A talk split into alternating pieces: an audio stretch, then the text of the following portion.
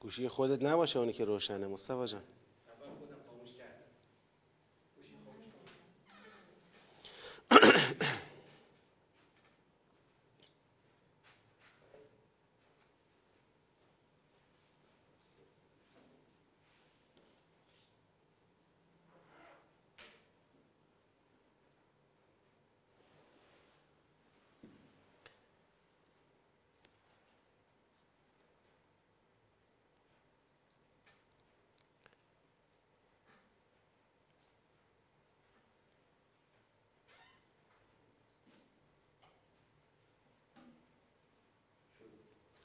أعوذ بالله من الشيطان الرجيم. بسم الله الرحمن الرحيم. الحمد لله رب العالمين وصلى الله على سيدنا ونبينا حبيب إله العالمين أبي القاسم المصطفى محمد. اللهم صل على و علی آله الطیبین الطاهرین و لعنت الله علی اعدائهم اجمعین من الان الى قیام یوم الدین. عرض سلام و ادب و احترام محضر متدبران عزیز و ارجمند خدا رو شکر می‌کنیم که توفیق عطا فرمود. در اواخر ماه مبارک رمضان روزهای پایانی همچنان در محضر با سعادت و نورانی قرآن کریم هستیم. امیدواریم که در این لحظات و ساعتهای بسیار مختنم و ارزشمند خدای بزرگ همه ما رو مشمول عفو و رحمت و مغفرت واسعه خودش قرار بده و به احترام دعای آبروداران درگاهش همه ما را از بالاترین توفیقات در مسیر خدمت به قرآن و اطرت علیهم السلام برخوردار کنه انشاءالله. در حال تدبر در سوره مبارکه فستاد هستیم به آیه 221 رسیدیم. مرحله اول یعنی فهم آیات رو داریم انجام میدیم. هنوز دستبندی جنبندی دسته ها ارتباط دسته ها بحث نشده. روال اینه که به سوالات هم جواب میدیم. دیروز یه سوالی رو مفصل جواب دادم درباره اسامی سوره های قرآن. حالا بعضی یه مقدار براشون سوال شده بود چرا ما این سوره رو میگیم فستاد توضیحاتی در این باره دادم. ظاهرا یک تیکه کوچکیش میگن باقی مونده. اون اینکه تحدی رو هم یکی از ادله در واقع جابجا جا نشدن اسامی قرآن دونستن. میگن قرآن تحدی کرده. خب تحدی به سوره های قرآنه. اسم سوره های قرآن جزء سوره ها نیست. مثلا کلمه سورت البقره این جزء سوره نیست که جزء تحدی هم قرار بگیره. خب گفتن تفسیری رو از اهل سنت که به شیعه نزدیکتره معرفی کنید. من از این نظر تفاسیر اهل سنت رو مقایسه نکردم که ببینم کدوم به شیعه نزدیکتره کدوم نزدیکتر نیست. ولی تو تفاسیر اهل سنت معمولا از مراجعه به تفسیر التحریر و تنویر ابن آشور پشیمان نمیشیم. معمولا در مراجعه به این تفسیر نکات خوب و انصاف هم دیده میشه درش. حالا ما نمی‌خوایم بگیم صد درصد هرچی در این تفسیر آمده مورد تاییده. درباره هیچ تفسیری همچین حرفی رو نمی‌زنیم. درباره این تفسیر هم همینطور. اما حالا تو تفاسیر اهل سنت میشه گفت این تفسیر تراز علمی و انصاف خوبی انسان می‌بینه درش. اگر خواستید مراجعه کنید از تحریر و تنویر متعلق به ابن آشور هست. بعد یک تذکری هم دادن که بله این اشد علی الکفار سوره فتح ما دیروز اشتباها گفته بودیم سوره مبارک محمد. بله.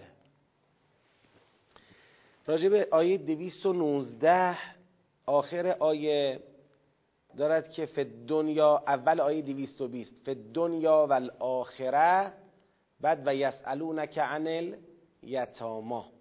یادتون باشه من دیروز عرض کردم این فت دنیا و الاخره با اینکه اول آیه بیسته ولی متعلق به تتفکرون است که آخر آیه چنده؟ دویست و نوزدهه یعنی تتفکرون فی دنیا و الاخره.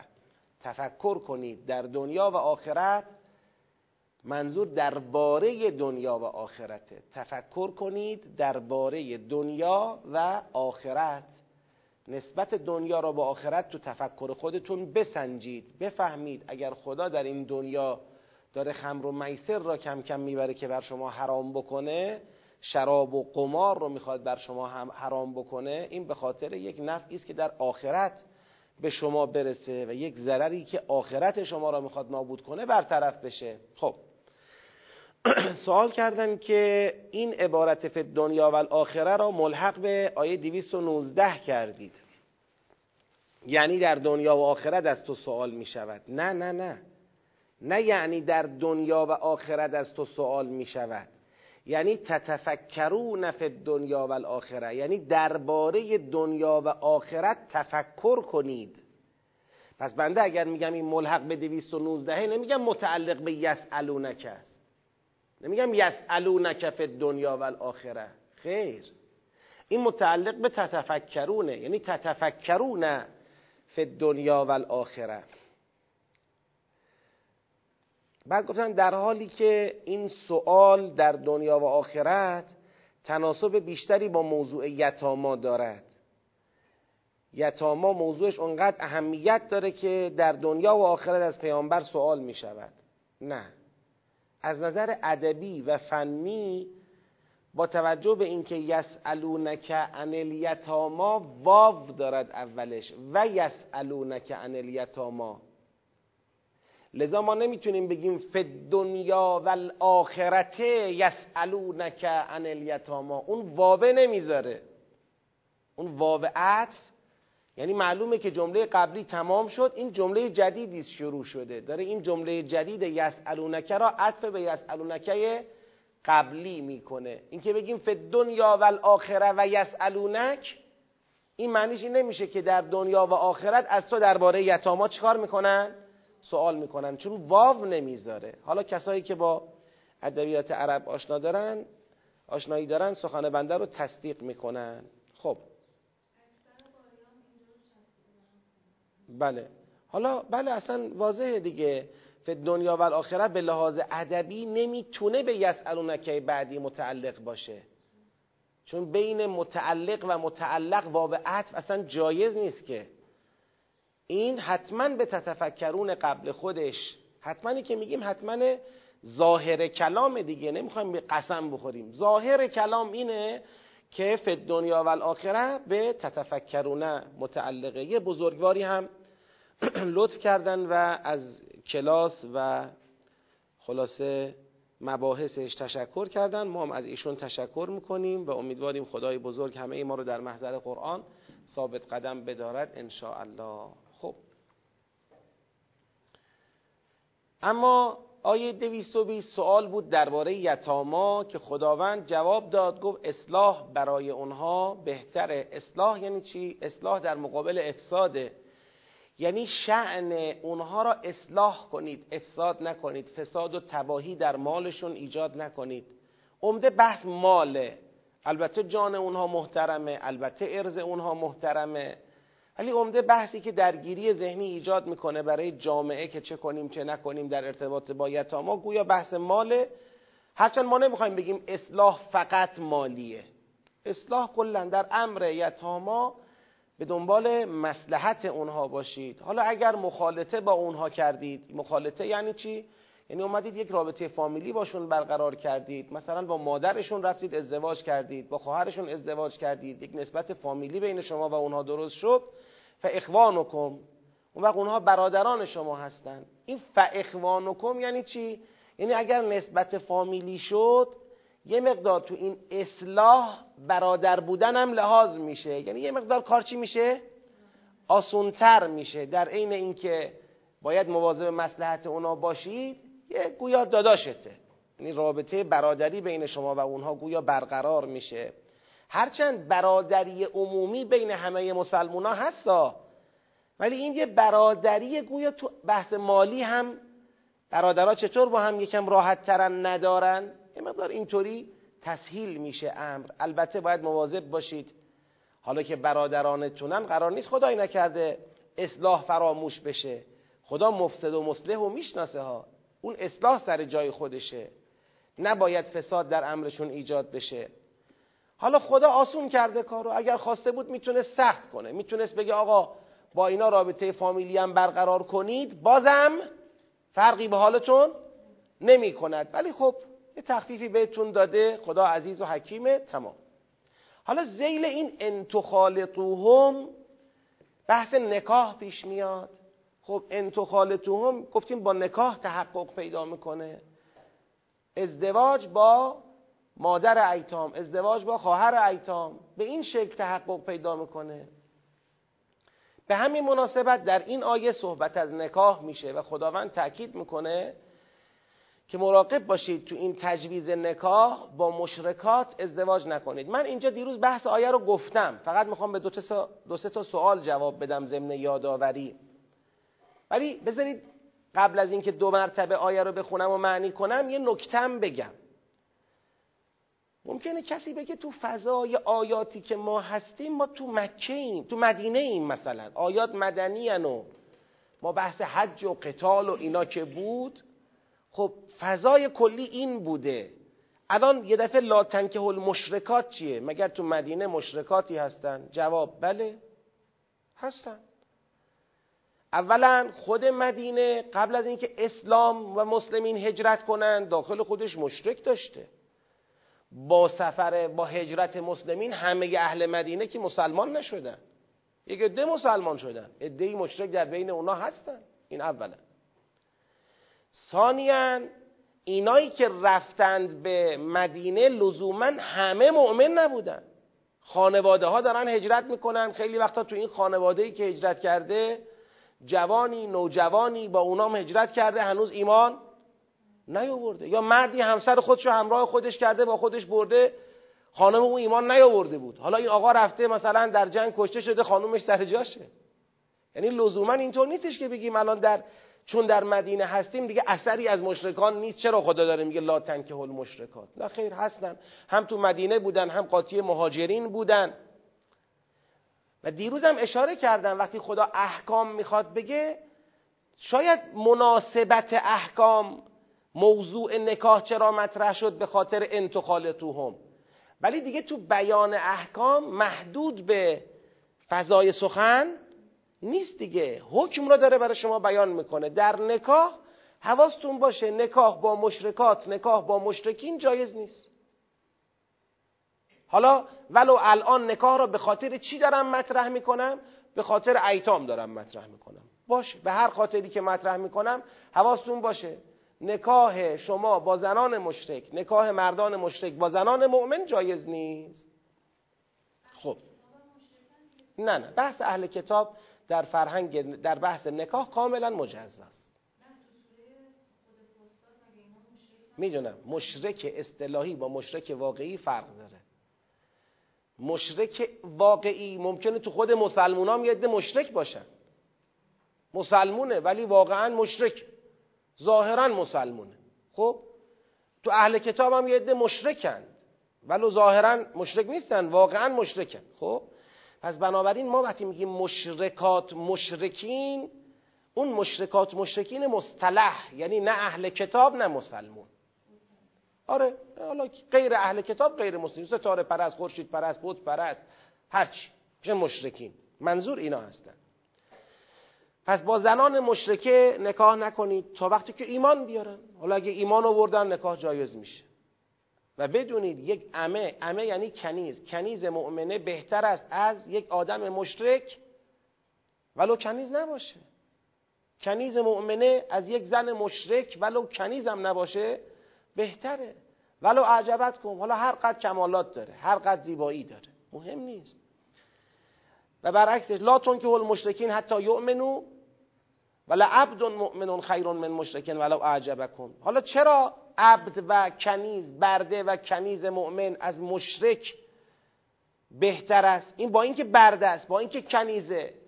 ولی از مشرکی که برده نیست از مشرکی که کنیز نیست بهتره. چرا بهتره؟ چون مشرکان یدعون الی النار. آتش می‌خوانند و الله یدعو الی الجنت و المغفرت به اذنه خدا به جنت و مغفرت دعوت می‌کند. و یبین آیاته للناس لعلهم یتذکرون خب یکی بحثی من به مناسبت این آیه می‌خوام این بحث رو مطرح کنم در شبهات و در صحبت ها زیاد آدم می‌بینه که سوال شده برای خیلی ها آقا اینجا یه وقتی صحبت از امه امه یعنی کنیز عبد عبد یعنی برده اینجوری شد یعنی چی؟ یعنی آیا اسلام هنوز به امه به عبد به بردهداری نظام بردهداری اسلام اعتنا دارد اعتنا ندارد چجوریه قبول کرد بردهداری را قبول نکرد بردهداری را؟ تکلیف چیه در اسلام؟ ببینید اولا بردهداری به عنوان حکم اولی یعنی جواز بردهداری اینکه شما پاشی بری مثلا در یک کشور ضعیفی در یک شهر ضعیفی مردمانی را که بی دفاع و بی پناه هستند اونا را اسیر کنی بیاری در یک جای دیگری از دنیا به عنوان اموال خودت اونها را بفروشی. به عنوان نیروی کار و اموال خودت اونها را بفروشی. خب این که قطعا در اسلام حرام هیچ مجوزی اسلام نداده به کسی که بتونه بره کسی را به عنوان برده خودش یا به عنوان کنیز خودش در اختیار بگیره و بعد بیاد اونو بفروشه دیگری اون رو بخره یه خرید و فروشی از این جنس راه بیفته. اینی که اصلا اسلام اجازه نداده این با اهداف اسلام که لیقوم الناس بالقسط هست. زندگی عادلانه برخورداری از حقوق انسانی. همه آدمن همه انسانن همه حق برخورداری از دنیا را دارن. پس این که در اسلام قطعا حرام. وقتی اسلام ظهور کرد اینجور بردهداری بود. یعنی زوردارا می‌رفتن بی ها رو به بردگی می‌گرفتن. یه تجارتی بود برای خودش. اسلام که آمد این تجارت را دفعتا ابطال نکرد. چون اگر می‌خواست دفع به شکل دفعی این کارو بکنه مثل این میمون که یک شک اساسی و غیر قابل مدیریتی به اقتصاد اون روز اون مردم می‌خواست بده. اسلام این رو تدریجی برطرف کرد. چجوری؟ یعنی دیگه اجازه برده گرفتن که نداد. راجب برده هایی هم که بودن کنیزهایی هم که بودن اومد مشوق هایی گذاشت تحت عنوان که کفاره آزادی ایناست. مثلا آزادشون کنید چقدر ثواب داره؟ توی مسیری اینا رو به آزادی رسوند. یعنی با یک تدبیر و درایت بسیار حکیمانه ای بدون اینکه یک شک غیر قابل جبرانی به اقتصاد اون روز جامعه وارد بکنه اینو اسلام حل کرد. اینجور بردهداری را اسلام جمع کرد. پس تجویز نکرد بلکه اون رو حل کرد و از بین برد و جمعش کرد. این از این. اما ما یه بحث دیگه داریم. اون بحث دیگه چیه؟ یه وقت شما با دشمنت در جنگی. دشمنی که شما با او دشمنی نداری او با شما دشمنی داره. شما متجاوز نیستی. شما سر جنگ با او نداری او با شما سر جنگ دارد. او می‌خواد شما نباشی.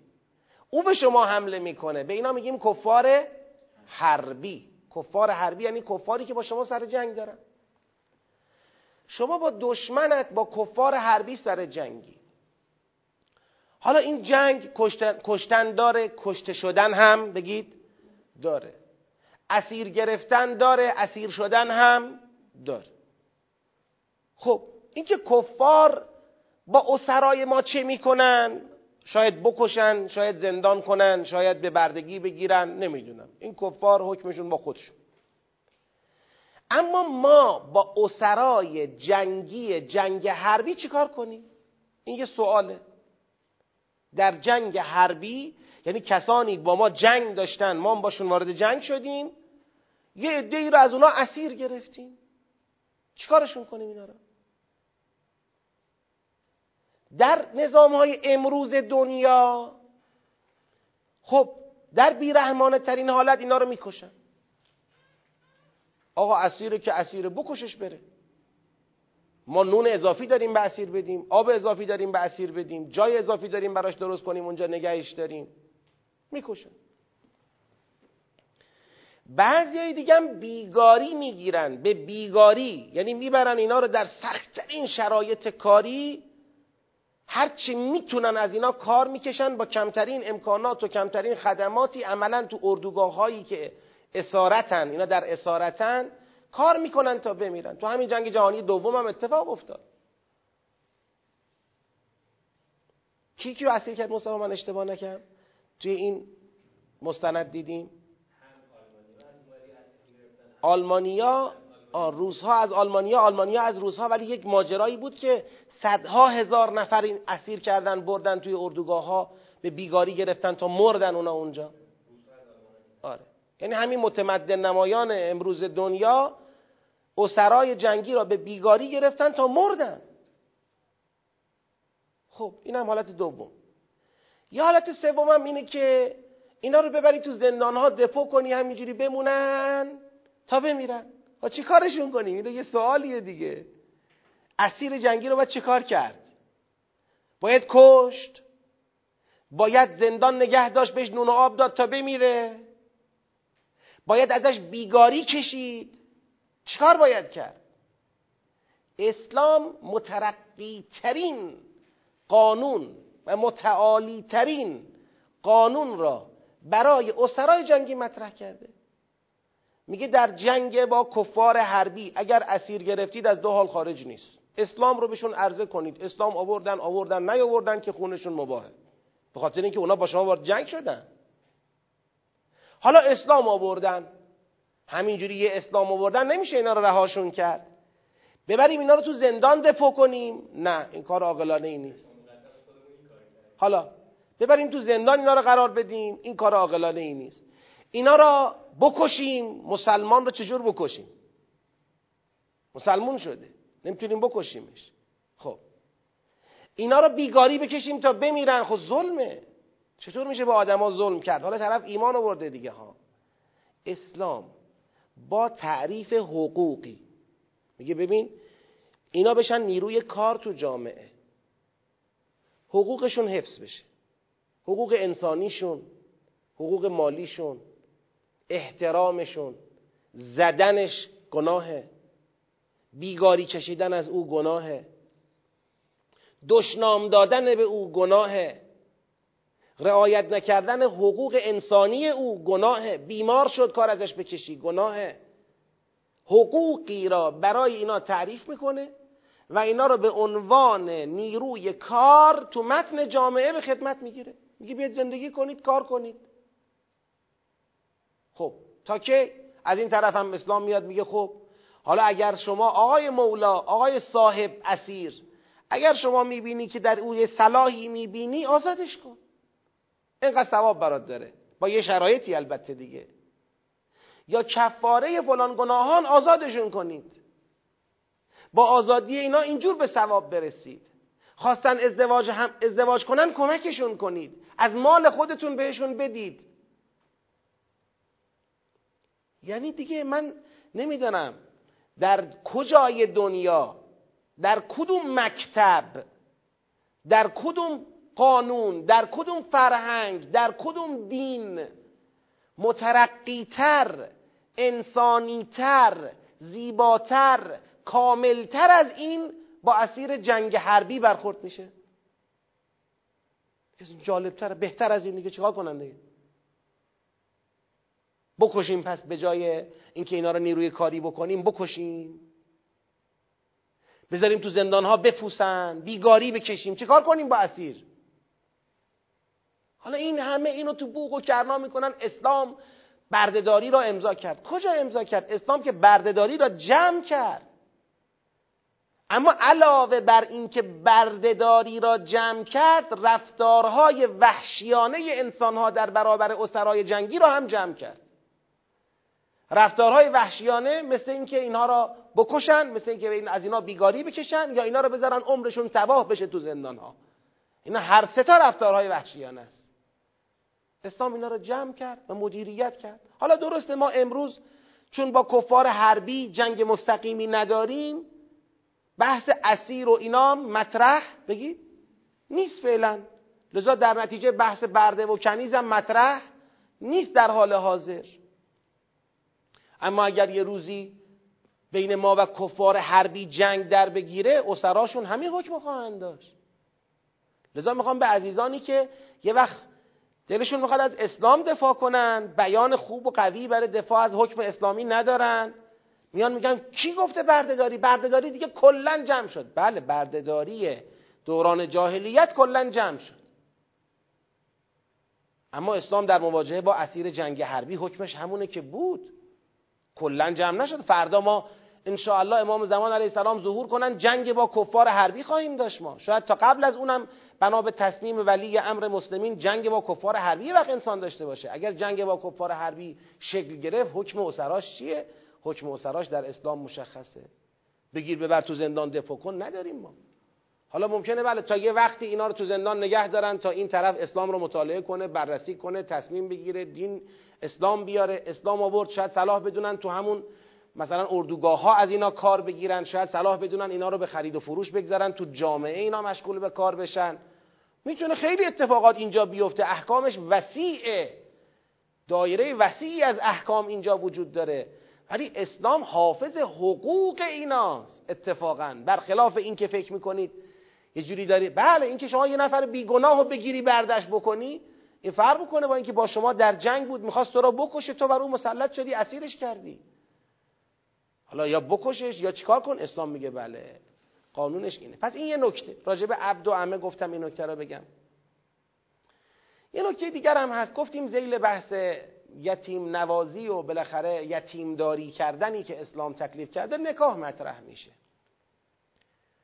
خب به طور کلی در نکاح آیا اینکه فقط در نکاح با مثلا فرض بفرمایید مادران ایتام یا خواهران ایتام کسانی که شما می‌خوای با اونا نکاح بکنی برای حمایت از ایتام. آیا در این نکاح دیگه هیچ جنبه این که یک آقایی مثلا فرض کنید علاوه بر که داره یک وظیفه شناسی می‌کنه یک قدردانی می‌کنه مراقبتی از ایتام تو جامعه خودش داره می‌کنه مثلا فرض کنید از این همسر از این کسی که می‌خواد با او به همسری در بیادم خوشش آمد. یه خوش آمدنی هم در کاره مثلا. ولو اعجبتکم ولو اعجبکمی هم چیه؟ بگید در کاره. آیا این کلا ممنوعه؟ یعنی دیگه اصلا هیچ وجه این که آقا باب میل این آقا هم باشد اینا هیچ ملاحظه اینجا نمیشه. چرا ملاحظه هم میشه؟ در اسلام من به بهانه ولو اعجبتکم این نکته رو می‌خواستم بگم. در اسلام تو اون محدوده ای که خداوند جواز داده اجازه داده به نکاح حالا با انواعش و با شرایطش. تو اون محدوده ای که خدا جواز داده اجازه به نکاح داده شرط نکرده که یه وقت خدای نکرده خوشت نیاید. یه وقت خدای نکرده لذت نبری. این فقط یک تکلیف فرض کنید سخت و طاقت فرسایی است که تو باید یه نکاهی رو انجام بدی ولو به رغم میل خودت که چی؟ که دارم من مراقبت از ایتام می‌کنم نه همچین شرطی وجود نداره. حالا چرا من این مطلب را گفتم؟ چون تو جامعه ما یه چیزی را در واقع می‌خوایم تفکیک کنیم از این مسئولیت پذیری. می‌خوایم تفکیک کنیم. می‌خوایم بگیم که اگر یه آقایی تصمیم گرفت با مادر ایتام ازدواجی بکند که از ایتام حمایتی بکنه این چون ای بسا در نیت او یه میلی هم وجود داشته باشد ای بسا یه میلی یه لذتی هم او ببرد پس معلوم شد که این آقا اصلا تو این قصه مسئولیت پذیر نیست. نعوذ بالله بگیم هوسباز است. این هوسباز است. چرا؟ خوشش اومده. خب بابا آدمه داره با یه آدم دیگری وارد زندگی میشه. ولو هدف حمایت از ایتامه. ولی خوش اومدن که دیگه حرام نشد که. الان به طور کلی این مسئله خوشش آمده یا ممکنه خوشش بیاد یا ممکنه لذت ببره یه سایه ای انداخته. کلا مسئولیت پذیری در قبال ایتام را که بخواد منجر به ازدواج با مادران اونها بشه کلا چیکار کرده؟ بگید. تقریبا میشه گفت به طور کلی جمعش کرده. طور کلی جمع شده. دیگه آقا کسی مگر می‌تونه به این سادگی به خودش جرأت بده؟ بگه خب حالا من می‌خوام از ایتامی حمایت بکنم طبیعتا با اونا رفت آمد دارم هشت و نشت دارم ممکنه اموال قاطی بشه. حالا بخوام مثلا با مادرشون ازدواج بکنم. نه. چرا؟ چون بخواد این کار رو بکنه متهم است به چی؟ به هوس بازی این ولو اعجبت کم نکتش اینه.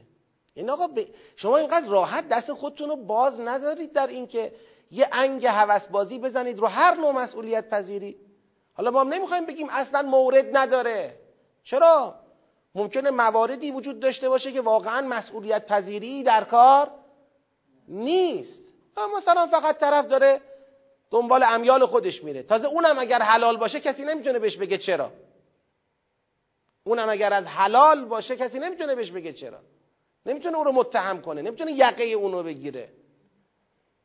اما حالا اون فرض رو من کار ندارم. این فرضی رو کار دارم که عملا چی شد؟ نتیجه انگ هوس بازی زدن به کسانی که می‌خوان حمایت از ایتام به این طریق بکنن. هیچی. کلا مقوله ازدواج با مادر ایتام چی شده؟ تقریبا میشه گفت جمع شده. اگر خانمی که صاحب فرزندانی هست همسرش از دنیا بره دیگه تقریبا میشه گفت امیدی به ازدواج نداره. دیگه تقریبا میشه گفت منتفیه. خب اون وقت سوال آیا واقعا حمایت از ایتام توی جامعه این شکلیه؟ خب یه نظامی چیدیم یه پازلی درست کردیم همه چیشو تأمین کردیم. از این طرف کسی بخواد این بره ازدواج کنه تو خاله توهمی اتفاق بیفته که راحتتر از ایتام حمایت کنه. اینو با انگ بازی جمع کردیم. این از این. از اون بعد میگیم خب از اونا چطور حمایت کنیم؟ از اون ایتام. میگیم بیمه بیاد وسط. خب بیمه بیاد وسط. دیگه چیکار کنیم؟ اگر بیمه هم نتونست حل فصل بکنه بهزیستی تو بیا وسط. خب بهزیستی. کمیته امداد تو بیا وسط. خب تو بیا وسط. اگر نه مادر داشتن نه پدر داشتن چیکار کنیم؟ کلا بذاریمشون تو پرورشگاه. یعنی اصلا عملا مثل این که حق برخورداری از یک زندگی متعارف بالاخره یه سری از نیازها همه نیازهای ایتام که پول نیست که. اینا دیگه چی میشه کلا تو جامعه؟ به فراموشی سپرده میشه. حالا من راجع به این مطلب نکته زیاد هست حرف زیاد هست نفیان اثباتن صحبت کردنی خیلی حرفا هست. ما نمی‌خوایم زیل یک آیه کلا پرونده قضیه رو ببندیم تمام بکنیم. اما این مقدار را اجمالا بدونیم. اتفاقی که در جامعه ما درباره ایتام میفته اونی که قرآن می‌خواد نیست. این مقدارش رو بدونیم. حالا اونی که قرآن می‌خواد چیه جزئیاتش چیه باید بحث بشه گفتگو بشه. خیلی جاها بحث و گفتگو شده. ولی اون اتفاقی که الان داره در حال جریانه این متاسفانه اون نیست. یه فرهنگی را حاکم کردیم که اصلا دیگه ازدواج مادر ایتام با مثلا یه آقای دیگری یا ازدواج یه آقایی با یه خانومی که بیوه شده این تقریبا دیگه گفت جمع شده دیگه کلا. یا اگرم جمع نشده یه جرمه یه خطاست. از طرف خانوم بیوفایی از طرف آقا هوسبازی اینا رو باید دقت کرد. اینا مسائلیه که اگر جامعه اسلامی صلاح و نجات خودش رو بخواد باید به اینا حداقل فکر کنه. باید برای اینا صحبت کنه باید راجع به اینا گفتگو کنه. باب گفتگو را نباید در این باره ببنده. قرار باشه باب گفتگو صحبت تعمل تفکر بررسی مشخص شدن قوانین احکام تو این باره بسته بشه. خب خود جامعه است که لطمه می‌خوره. این دو تا نکته ای بود که بنده می‌خواستم زیل این آیه عرض بکنم یه صلوات ختم کنیم. اللهم صل علی محمد و آل محمد. لطفا ساعت جلو من بذار مصطفی جان. بعدا. آره تفکر از معلومات به مجهولات رسیدنه. تذکر آنچه را که معلوم شده به قلب سپردنه. فرق تذکر و تفکر. بله تذکر بعد از تفکر تحقق پیدا می‌کنه. چه اینکه بعد از تدبر تحقق پیدا می‌کنه. خب. و یسالونک عن المحیض قل هو اذا از تو سوال می‌کنند درباره محیض. محیض یعنی دوران حیض. بگو هو اذا بگو این یک اذیتی است. یعنی برای خانم ها یک اذیت محسوب میشه. اذیت از چه جهت؟ یعنی باید مراعات حالشون در این دوران بشود. هو اذا اذیتند از این جهت. پس باید مراعات حالشون بشود. چجوری مراعات حالشون بشود؟ فاعتزل النساء فی المحیض. از زنان در دوران حیز که دوران عادت ماهیانه زنان هست دیگه. خب دیگه همه می‌دونن من بیشتر باز نمی‌کنم. از زنان اعتزال کنید. اعتزال کنید یعنی رابطه زناشویی با اونها نداشته باشید در این دوران. ولا تقربوهن حتی یطهرن به اونها نزدیک نشید. نزدیک نشید نه اینه که یعنی با اونها سر سفره نشینید احوال پرسی نکنید. نه نزدیک نشید به لحاظ جنسی. به اونها نزدیک نشید از نظر جنسی حتی یطهرن تا وقتی که از دوران حیض به تهارت برسند. فاذا تطهرن پس وقتی که تهارت یافتند پاک شدند فاتوهن من حیث امرکم الله. اون وقت همون خدایی که امر کرده بود نزدیک نشید الان امر کرده که می‌تونید نزدیک بشید. فاتوهن یعنی می‌تونید رابطه زناشویی رو با اونها داشته باشید. من حیث امرکم الله. از همون جهتی که خدا فرمانتون داد.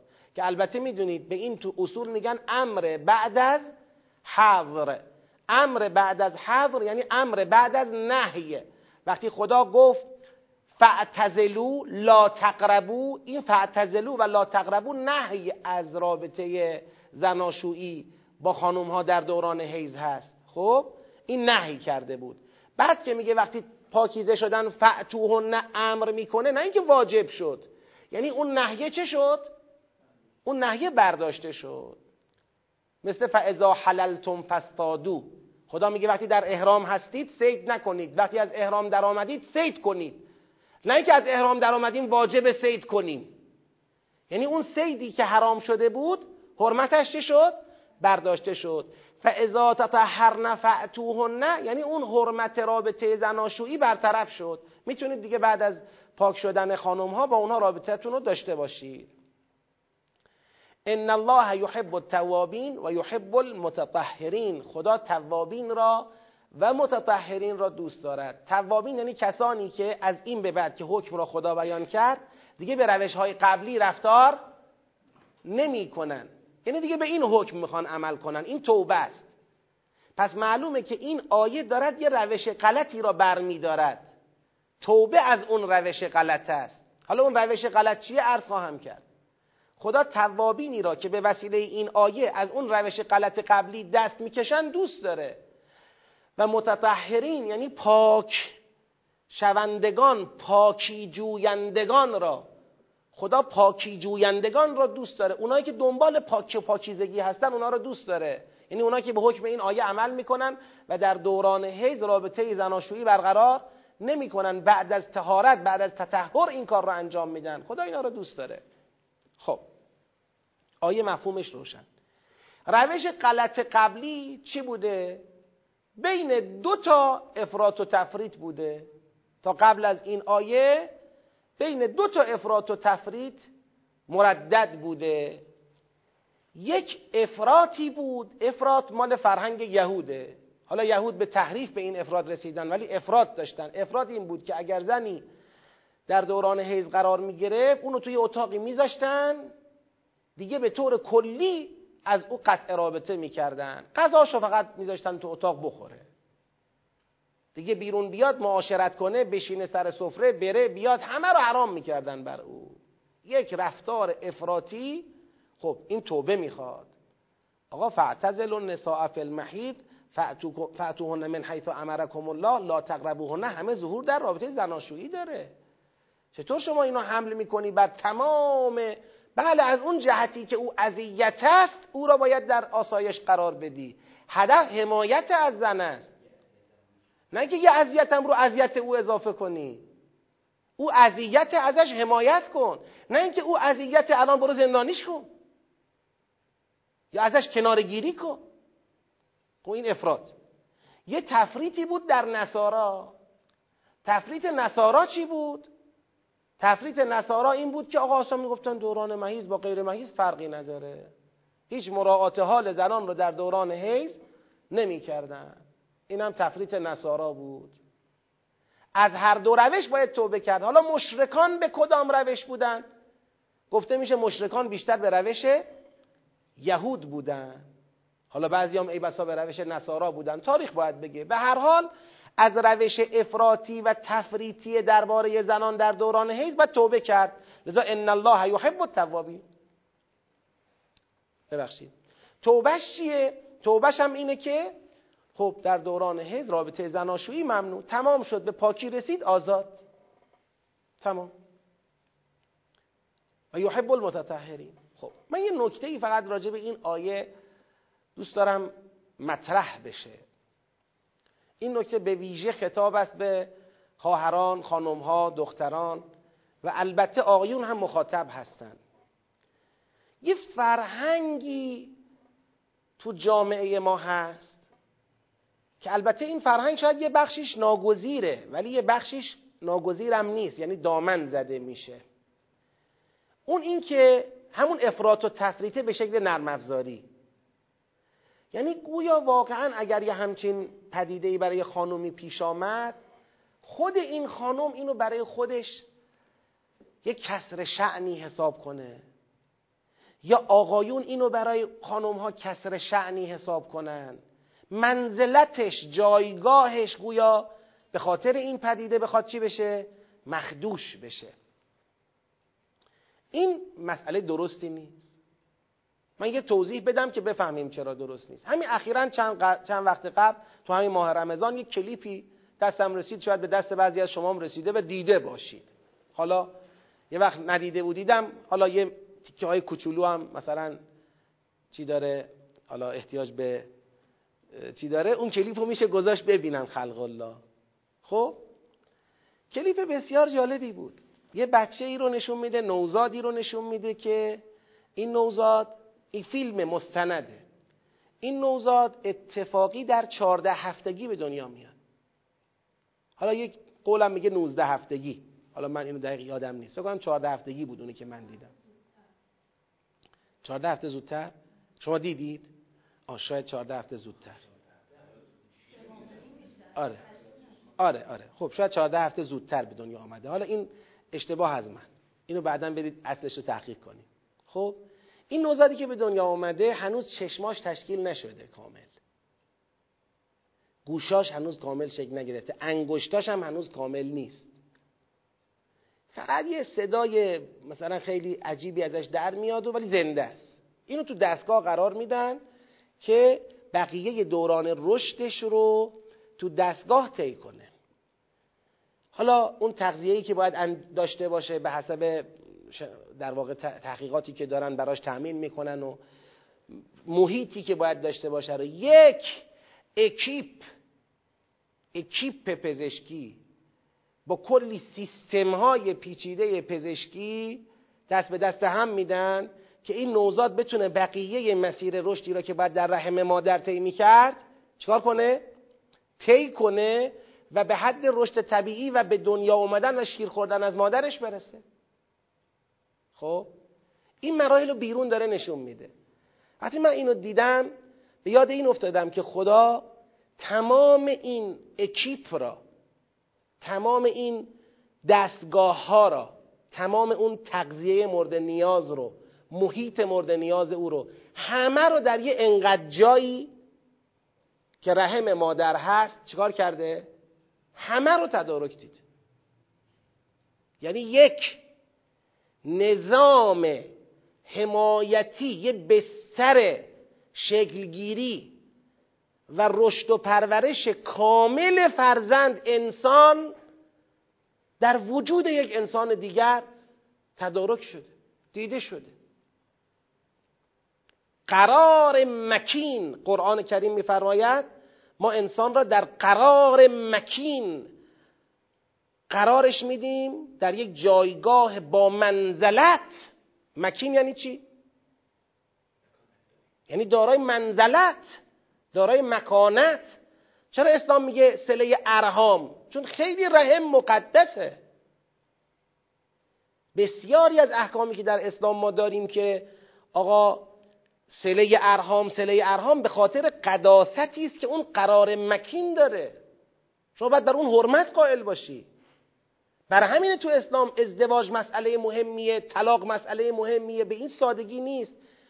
احکام داره مقررات داره آین نامه داره قانون داره حفظ و حراست داره. این قرار مکین برای شکلگیری انسان. حالا حکمت الهی به نحو احسن تعلق گرفته به این که این قرار مکین برای اینکه اون آمادگی خود را برای پرورش انسان برای شکلگیری و شکلدهی به وجود انسان حفظ بکنه این نوسازی بشه. دوران حیز دوران نوسازی قرار مکینه. دوران نوسازیه مثل اینکه شما در یک اتاق عمل که این اتاق خیلی عمل مهمی توش می‌خواد انجام بشه حتما می‌دونید کسانی که اهل علمید می‌دونید. هر قدر کاری که می‌خواد انجام بشه ذریب حساسیتش بالاتره به همون اندازه لزوم نوسازی دستگاه ها و تجهیزات مربوط به اون کار بیشتره. مثلا من یه مثال کوچیک بگم امیدوارم خسته نشید. یه مثال کوچیک بگم. از بعضی از کارخونه هایی که کار بسیار بسیار مهم و خطیر تو اون کارخونه ها انجام میشه و بخش هایی از اون کارخونه با نصب لپتاپ ها باید کار بکنن. لپتاپ هایی نصب میشن تا یه کارهایی رو انجام بدن. ولی خیلی حساسه. یه ذره خطا کنن ممکنه اون نتیجه کلا واژگونه بشه و یک آسیب های جبران ناپذیری درست بکنه. برای همین این لپتاپ ها رو هر سه ماه یه بار هر شیش ماه یه بار بدون اینکه هیچ خرابی تو این لپتاپ باشه عوض می‌کنن. الان لپتاپ های استوکی که تو بازار دارن میفروشن به دست من و شما ها میدن. می‌خریم ده سالم باش کار می‌کنیم هیچ چیش نمیشه. نوعا از کجا اومدن؟ از همینجور کارخونه ها اومدن. یه چند روز یه جایی نصب بوده یه کاری کرده ورش داشتن. میفروشنش. به قیمت دست دوم ردش می‌کنن میره. چرا اینقدر حساسیت هست که باید اصلا صبر نکنیم خراب بشه؟ خراب نشده باید نوسازی کنیم. چرا؟ چون کاری که می‌خواد انجام بشه خیلی مهمه. خیلی مهمه. تو اتاق عمل منتظر نمیمونیم یه سری چیزا خراب بشه عوضش کنیم. خراب نشده عوض می‌کنیم. چرا؟ چون هین عمل بخواد اینا درست کار نکنه چیکار کنیم؟ چه کنیم؟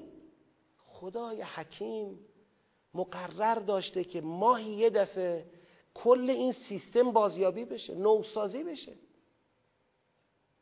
و دو مرتبه قرار مکینی برای تولد فرزندان برای شکلگیری فرزندان و رشد اونها و تغذیه اونها فراهم بشه. خب چرا باید به این پدیده به چشم یک کسر شعن و کمی منزلت نگاه کرد؟ چه خانم ها خودشون چه آیون در زندگی مشترک با خانم ها اینو به لحاظ روانشناسی به لحاظ تربیتی به لحاظ بیان قرآن در این باره الانم ببینید این حفظ احترام و حفظ قداست خانم هاست که میگه در این دوران نزدیکشون نشید از این نظر. اجازه بدید این نوسازی دستگاه نوسازی قرار مکین به نحو احسن شکل بگیره. مزاحمت ایجاد نکنید. این حریم قائل شدن برای خانم هاست. این فرصت دادن به اونهاست. حالا این همزمان با یک سلسله تحولات روحی در اونا اتفاق میفته چون این قرار مکین فقط فیزیکی که نیست این قرار مکین روحی هم هست. یعنی خانم ها به لحاظ روانی هم ریستارت میشن ماهی یک دفعه. خانم هایی که قرار است بتونن صاحب فرزند بشن اینا بازیابی میشن. ماهی یک دفعه. خب این خاموش روشنه یه سری احکام هم داره. مثلا در اون دوران نماز و روزه ازشون ساقطه.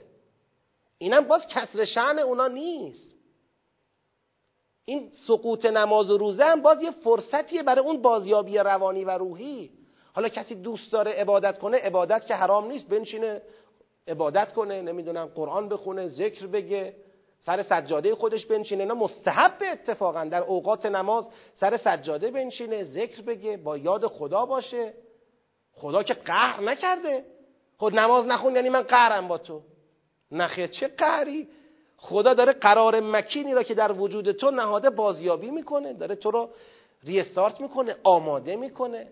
لذا من خواستم زیل این آیه و بهانه این آیه به این نکته اشاره بشه به این نکته توجه بشه که تو فرهنگ عمومی ما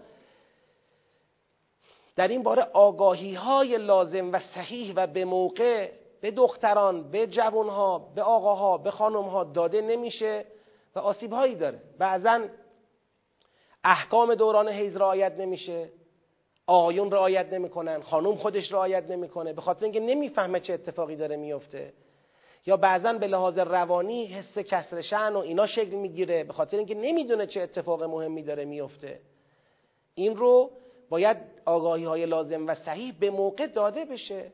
مادرها به دخترها به موقع آگاهی بدن پدرها تو خونه ها حواسشون باشه. در این باره احترام دخترها کامل حفظ بشه. بعد از در واقع وارد شدن به زندگی مشترک خانم ها خودشون حواسشون باشه آقایون خودشون حواسشون باشه. خدا این دوران را دوران محترمی میشماره. حفظ عزت و کرامت و سلامت و امنیت خانم را در این دوران بر آقایون واجب کرده. قل هو اذن فاعتزل النساء فی المحیض اینجوری باید نگاه کنید به این پدیده. پدیده نمی‌دونم ناراحت کننده قصه آور و اینجوری نیست. اون تحولات روحی رو هم باید یک قسمتی از همین پروسه و یک قسمتی از همین فرایند بدونن خانم ها طبیعیه چند روز مونده به این دوران یه حس دلگیری بهشون دست میده. در این دوران یه احساس اذیتی شاید باهاشون همراه باشه. اما خودشون می‌دونن که وقتی از این دوران خارج میشن روحیه بازیابی میشه جسم بازیابی میشه. این مأموریت سنگین این حرف رو که خدمت شما میگم باور قلبی هست. مأموریت فوق سنگین بستر بودن برای آفرینش. مسئول و واسطه واقع شدن برای آفرینش این مأموریت فوق سنگین این مأموریت فوق حساس و مهم که خداوند در خلق تجلی می کند خداوند با آفرینش تجلی می کند خدا این رو به خانوم ها سپرده آقایون رو هم حافظان و حارسان امنیت اونها قرار داده.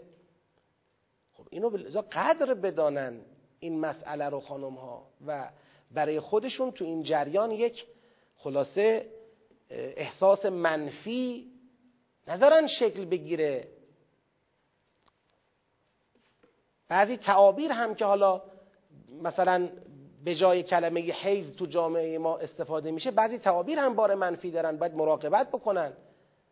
مثلا مساوی میکننش با مریضی. مریض شده. چرا مریض؟ مرض مگر این مرض نیست این مریضی نیست.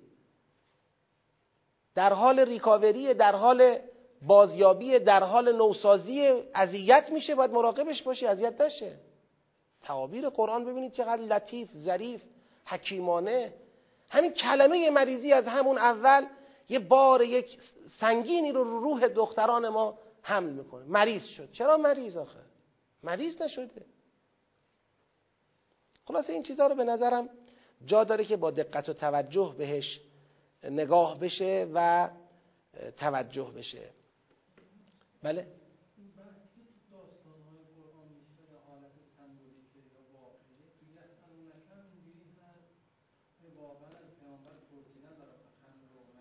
بله بله. واقعا هست. قرآن کریم اصدق القوله یعنی امکان نداره برای زدن یه حرفی کلمه ای را استخدام کنه که وقوع نداشته باشه. تو داستان ها ما قبول نداریم. ما بیان سمبولیک را در داستان ها قبول نداریم. تو مثل چرا؟ چون مثل عالم مثل عالم مثاله. و خدا مثل را اون چرا که در عالم مثال هست به لفظ می‌کشه. لفظ در انتقال اونچه در عالم مثال هست حالت سمبولیک پیدا می‌کنه نمادین میشه. مثل که مثل الحمار یحمل و اسفارا اینطور. مثل بله. ولی داستان نه. داستان واقعه. یسالونک یعنی یسالونک سوال می‌کنن از تو. واقعا سوال می‌کنن. بله. نساؤکم حرث لکم. خب حالا با مسئله دوران محیض آغاز کرد. خودش وصلش می‌کنه به چی؟ همین ارزی که می‌خواستم داشته باشم. وصلش می‌کنه به جریان فرزندآوری. یا آقا اصلا اگر جریان محیضی وجود داره برای اینه که کشتزار آماده کشت بشه. نساؤکم حرث لکم. زنان شما این تعبیر لطیف قرآن رو ببینید. کشتزار هستند. مثل زمین زراعی برای شما. بستر مهیایی که خداوند در این بستر انسان خلق کند. محصول این زمین زراعی آدم است. الله اکبر.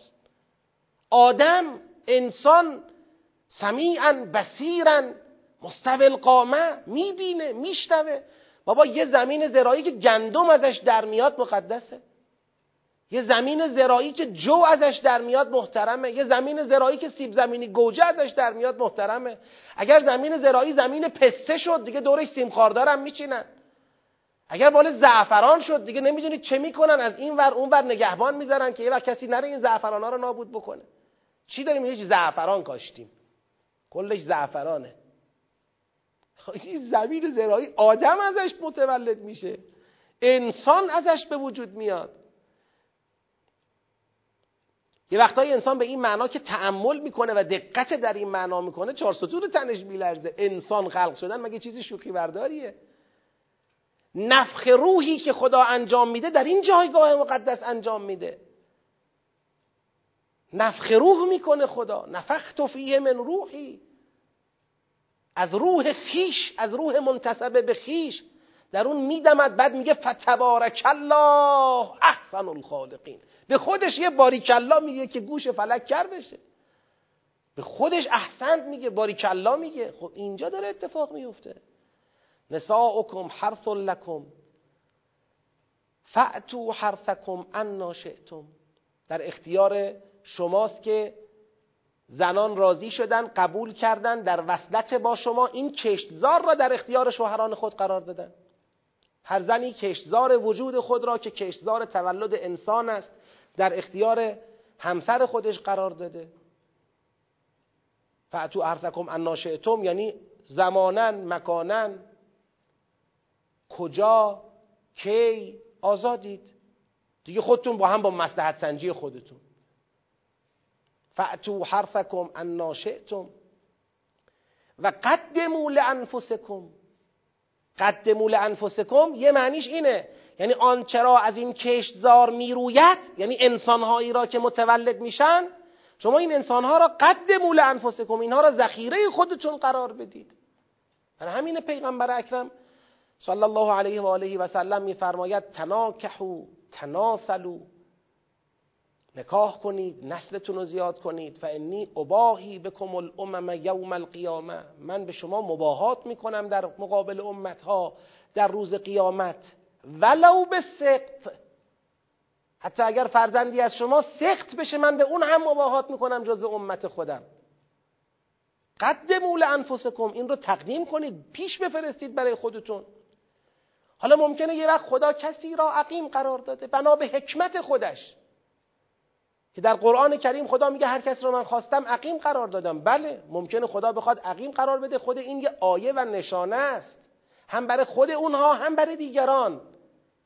و برای اونم خدا راه, راه جبران اون ثواب را گذاشته. می‌تونن سرپرستی بچه های بی سرپرست رو به عهده بگیرن. می‌تونن این رحم پدری و مادری را به دیگران بورزند. چیزهایی که متاسفانه تو جامعه ما خیلی سخت و صعب و دست نیافتنی شده. به خاطر روش های غلطی که به کار می‌بریم. بله یه وقت کسی رو خدا عقیم قرار داده. اون وقتی که قدم مول انفسکم معنی نداره. چرا؟ بازم از اون عمل زناشویی ثوابی برای شما پیش فرستاده میشه. یکی از مصادیق انفاق یکی از مصادیق انفاق اینه که زن و شوهر نیازهای غریزی همو دارن برطرف می‌کنن. یکی از مصادیق انفاق فی سبیل الله. من نمیگم علی علیه السلام میفرماید. مستاق انفاق این. یه انفاق در راه خداست. فکر نکنیم که این فقط یه عملی غریزی و زشت و ناپسند و اینجوری نیست با. حلال حلال الهی برای اینی که بالاخره انسانها به لحاظ قرائز به لحاظ نیازهای عاطفی روانی جسمی در حالت اعتدال قرار بگیرن. خداوند به این ترتیب تناسل و تکاسر را روی زمین تضمین فرموده. و الله و در این باره تقوای الهی پیشه کنید احکام الهی را رعایت کنید. این الله خیلی حرفات توشه. یعنی آقا دیگه نساءکم حرث لکم. نساء دیگران که حرث لکم نیستن. زنا حرامه. نساءکم حرث لکم. چرا حرث تو رها کردی؟ ترک کردن زن بیش از مدت چهار ماه جایز نیست. که رابطه ای تو با او نداشته باشی. و خیلی بی های دیگه. دوران حیز حرامه. باید نظری او اذیت نکنی و الی آخر و تقوا الله تقوای الهی در این باره پیشه کنید و علمو انکم ملاقوه و بدانید که شما ملاقات کنندگان خدایید فردای قیامت خدا درباره حرف لکم سوال می‌کنه خب همسران شما که اجزار شما بودن چه کردی؟ استفاده صحیح کردی؟ استفاده منطقی کردی؟ اجهاف کردی؟ نکردی؟ ترک کردی؟ نکردی؟ چه کردی؟ سوال میشه تقوای الهی رو در این باره رعایت کردی؟ و بشر المؤمنین و به مؤمنانی که تقوای الهی را رعایت می‌کنند در این باره بشارت بده. مردان و زنان مؤمن روزهداران گرامی ما در جامعهمون تو این جهات ضعف داریم. این ضعف ها باید برطرف بشن. فرهنگ اسلامی باید در جامعه حاکم بشه. فرهنگ قرآنی باید در جامعه حاکم بشه. قرآنی که به سر گرفتیم در شبهای قدر خواستیم بگیم خدا می‌خوایم در پناه قرآنت زندگی کنیم. اگر تو جامعه به این مسائل دقت کافی نشه به حوزه ازدواج به حوزه تمتعات جنسی روابط زناشویی و غیره اگر اینا مطالعه نشه دقت کافی نشه مسائلش حل و فصل نشه جامعه گرفتار مفاسد میشه افسردگی ها تو جامعه زیاد میشه فسادها زیاد میشه تباهی ها زیاد میشه. تولید مثل از غیر طریق مشروع و مقدسه که خدا قرار داده یعنی در واقع تقدس زدایی حرمت شکنی رحم اتفاق میفته خیلی مصیبت ها شکل می‌گیره. جامعه اسلامی باید به این مسائل حساس باشه. باید طابقا نعل و به نعل با قرآن خودشو تطبیق بده هماهنگ بکنه و مقدمات هماهنگ شدن با قرآن رو فراهم بکنه. هر کسی که مقاومت بکنه در مقابل فرهنگ قرآن در حوزه ازدواج در حوزه طلاق تمتعات جنسی و مسائلی از این دست خواهی نخواهی یه مقدار شریکه در مسائلی که پیش میاد در به دنبال اون. مشکلاتی که پیش میاد به دنبال اون. من اگر یه روزی مجالی احساس کنم. مجال یعنی فرصت افکار بازی که حاضر به شنیدن باشن. در این باره حرف از قرآن برای زدن زیاد دارم. فرهنگ و فرهنگ های فراموش شده که عملا ما رو کشونده به ورته ای که غرب گرفتارشه. ما رو داره به همون ورته ها و مفسده ها و منجلاب ها و مصیبت هایی که دنیای بیدین غرب گرفتارشه ما رو داره مبتلا می‌کنه ما رو داره میکشونه. پشت سر اونا. دیگه خودتون می‌دونید خودتون خبردارید تو این جامعه ای که الان ازدواج که حلال بشه و مقدس شمرده بشه اینقدر به تأخیر افتاده اینقدر دچار مشکلات و جوان مسائل جانبی شده. اما نگاه بکنید که دیگه کم کم دارن به ما میقبولونن که بله دیگه این پسر از دوستی داره از جنس مخالف این دختر دوستی داره از جنس مخالف. چند ماه با این دوسته چند ماه با اون یکی دوسته چند ماه با اون یکی دوسته. قداستی باقی میمونه اینجوری برای رحم. سلامتی باقی میمونه امنیتی باقی میمونه. اگر اسلام حکمی داره حکم برای ماست. برای مصالح دنیا و آخرت ماست. خدا نخواسته که مزاحم ما باشه. خدا نخواسته که ما رو اذیت کنه که. خب. حالا ببخشید دیگه یه مقدار بعضی از مطالب رو یه وقت طول میدم چون به میترسم بعدها شاید دو مرتبه فرصتش پیش نیاد که آدم بعضی از مطالبی رو که احساس می‌کنه دردهای جامعه از فکر جامعه را درگیر کرده یا روش زندگی را در جامعه درگیر کرده. شاید فرصت پیش ندادم به بعضی از اینها بپردازه. اسلام فقط این نیست نماز تو خوب بخون روزت تو خوب بگیر که. نماز تو بخون روزت تو بگیر. اینا مناسک عبادیه. مناسک عبادی. اصل اسلام عبودیت. عبودیت یعنی بندگی کردن. بندگی کردن در تمام شؤون زندگیه. در همه شؤون زندگی قرار قرآن ما را بنده کنه. قرآن کتاب بنده شدن ما برای مولای عالمه. کتاب درک مملوک بودن است برای مالک مطلق هستی. حالا شاید شما تعجب بکنید اگر من این حرف رو بزنم. ولی تمام اینها دقدقه های سید الشهدا علیه السلامه ای وای بر اون آدم نادانی که میشینه به دوربین زل می‌زنه میگه ابا عبدالله فقط دقدقش آراء مردم بود. این چه حرفیه تو داری می‌زنی؟ او دقدقش عبودیت انسان است. او دقدقش این است که انسان به هدف از خلقت خودش برسه. هدف از خلقت اینه لیعبدون.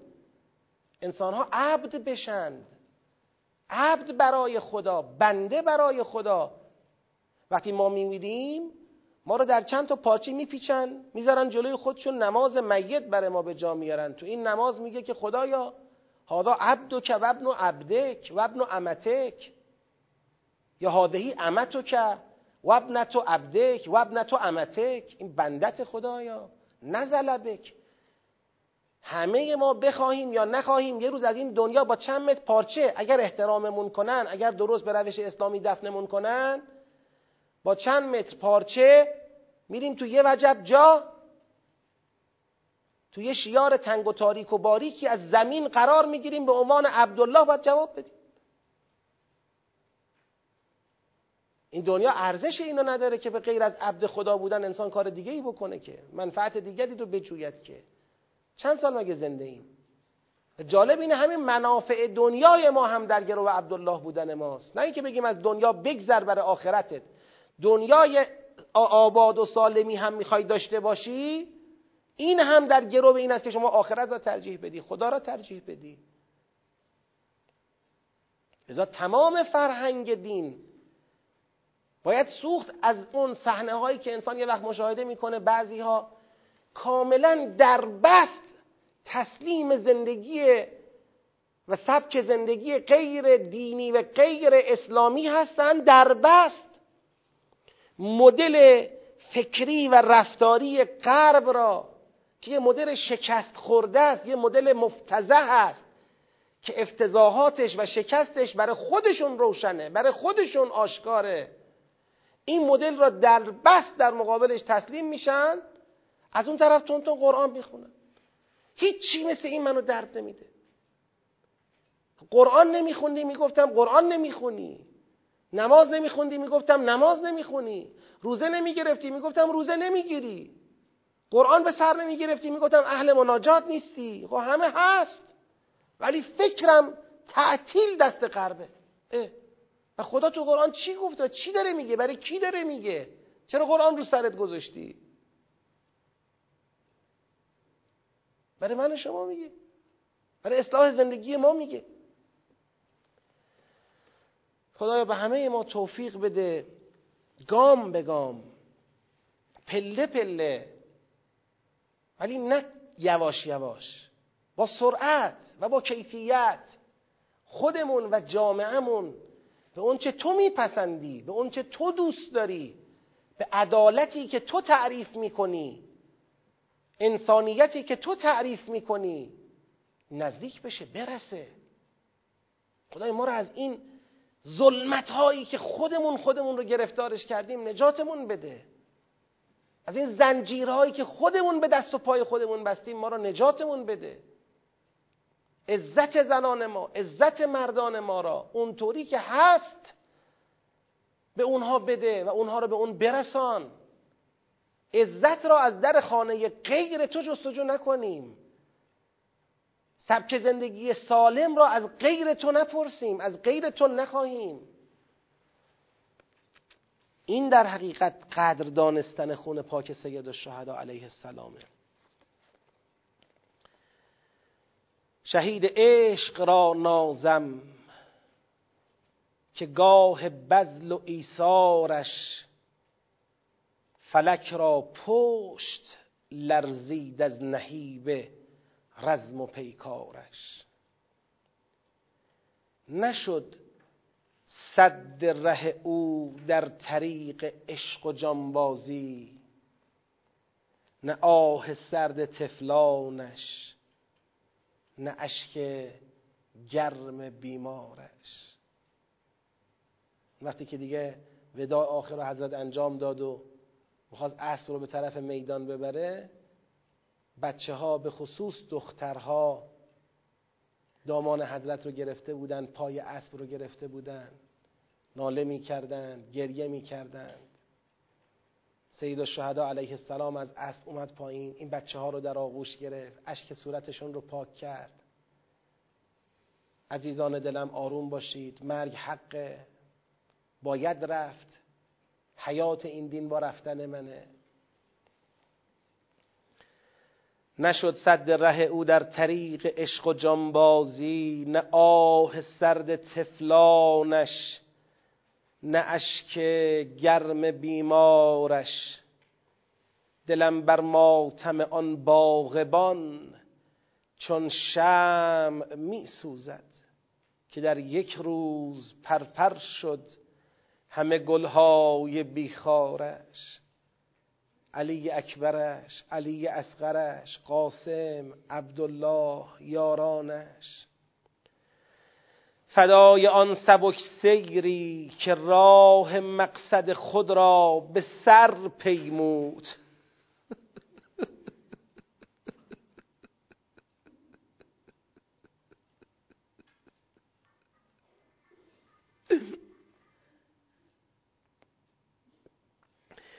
به سر پیمود چون در رهز پای افتاد رهوارش.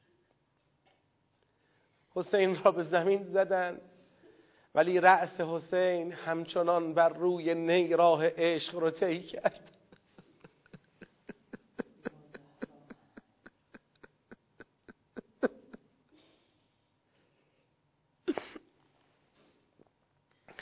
چقدر زیبا سروده فدای آن سبک سیری. که راه مقصد خود را به سر پیمود. چون در رهز پای افتاد رهوارش کجا دیدی که سرداری به رزمندر زبیاری به هنگام سواری خواهرش گردد اناندارش به رنگ خون به دامان شفق رنگیست جاویدان ز خون پاک هفتاد و دو تن یار وفادارش. تو فرهنگ ما سرخی هنگام شفق هنگام غروب سرخی خون سید الشهدا علیه السلام و یاران با وفای اون حضرت سمبولی یادآور خون پاک اون شهدا. ز خون پاک هفتاد و دو تن یار وفادارش. گلستان ولایت را نگر. تکرار می‌کنم. به رنگ خون به دامان شفق رنگیست جاویدان. ز خون پاک هفتاد و دو تن یار وفادارش. گلستان ولایت را نگر. که از تشنکامی ها لب آب روان پژمرده شد گلهای بیخارش. لب اتشان به خون, به خون رخسار رنگین کرد مظلومی. لب اتشان به خون رخسار رنگین کرد مظلومی. که می بوسید خیر المرسلین لبها و رخسارش. ز خون پاک او ملک فضیلت جاودانی شد. ستم رفت و ستمگر رفت و کاخ ظلم فانی شد. بسم الله الرحمن الرحیم السلام عليك يا أبا عبد الله وعلى الأرواح التي حلت بفنائك. عليك مني سلام الله. أبدا ما بقيت. وبقي الليل والنهار ولا جعله الله. آخر العهد مني لزيارتكم. السلام على الحسين. وعلى علي بن الحسين وعلى أولاد الحسين وعلى أصحاب الحسين. ورحمة الله وبركاته. به نیابت از امام زمانمون. السلام على الحسين وعلى علي بن الحسين وعلى أولاد الحسين وعلى أصحاب الحسين ورحمة الله وبركاته. همه شما عزیزان رو تا فردا شب ان الله تا فردا غروب به خدای بزرگ میسپارم. خدا یار و نگهدارتون باشه.